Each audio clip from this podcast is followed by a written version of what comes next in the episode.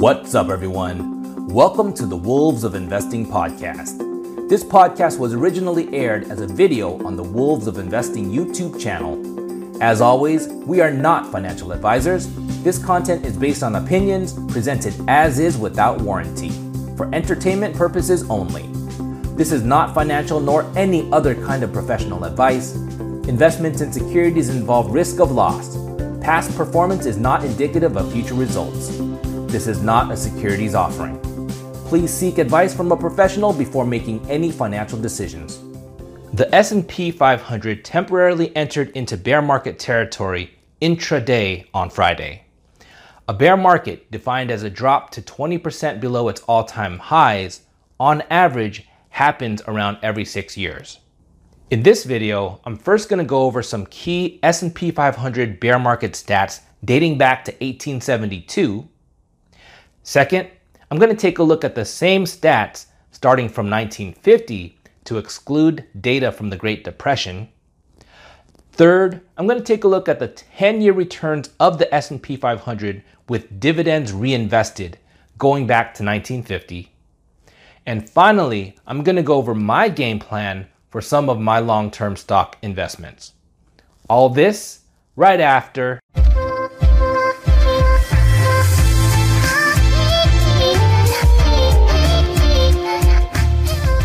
I am not a financial advisor. This video is for entertainment purposes only. Learn to invest like a wolf at your own risk.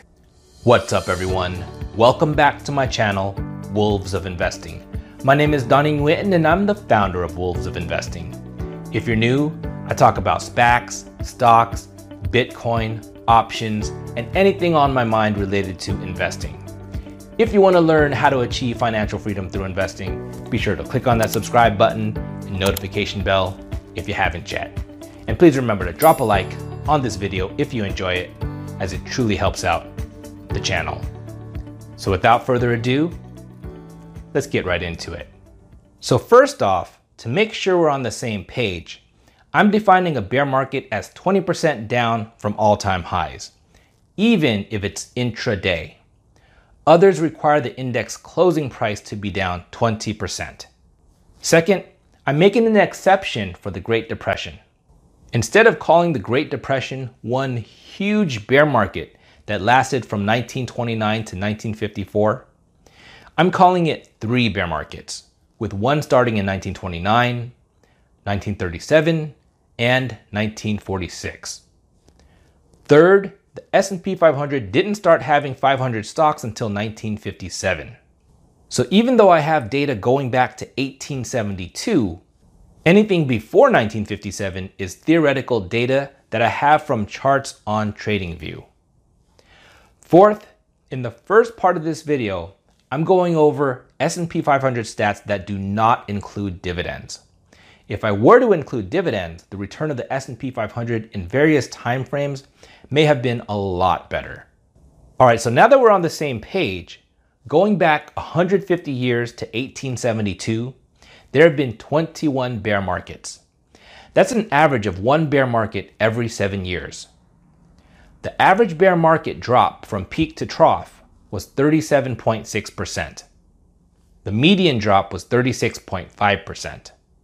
The minimum drop was 20.1% in 1990, and the maximum was 72.4%, starting in 1929 at the start of the Great Depression.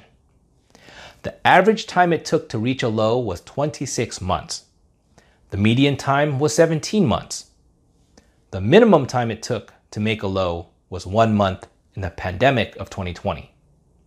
The maximum time it took was 130 months in the bear market that started all the way back in 1881. The average bear market lasted 60 months. The median was 30 months. The minimum was four months, which started in 1998. And the maximum was 229 months or 19 years, which was the Great Depression. Many investors exclude the Great Depression when looking at stats to develop their long term strategy. The reasoning is that the economy and market structure today is much more resilient than it was during the Great Depression. So, in theory, another Great Depression would be highly unlikely. So, let's take a look at the stats again, but start from 1950 instead of 1872. All right, so going back 72 years to 1950, there have been 13 bear markets. That's an average of one bear market every five and a half years. The average bear market drop from peak to trough was 34%. The median drop was 32.4%. The minimum drop was 20.1% in 1990, and the maximum was 57.7% in the Great Recession that started in 2007. The average time it took to reach a low was 12 months. The median time was 10 months. The minimum time it took to make a low was one month in the pandemic of 2020.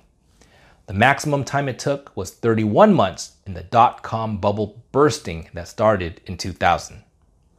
The average bear market lasted 37 months. The median was 24 months.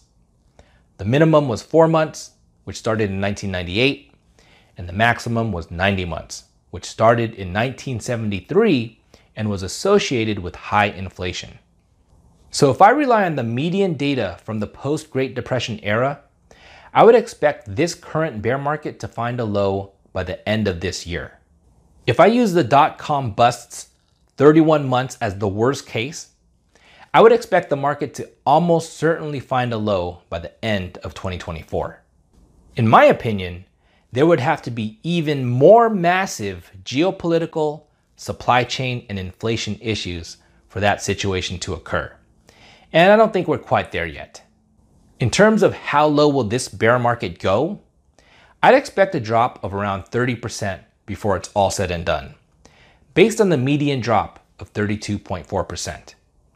All right, so now that we've looked at the pre-dividend bear market stats of the S&P 500, Let's put things into perspective and look at the 10-year returns of the S&P 500 after dividends, going back to 1950.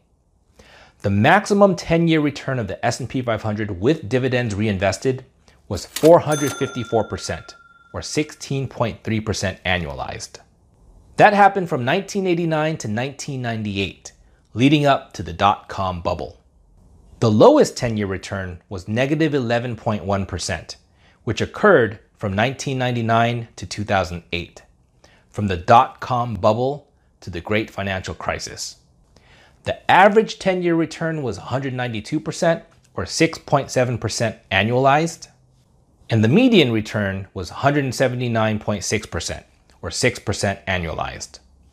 There were only two times in the post Great Depression era that the 10 year return was negative. Both happened in the Great Recession in the period ending in 2008 and 2009.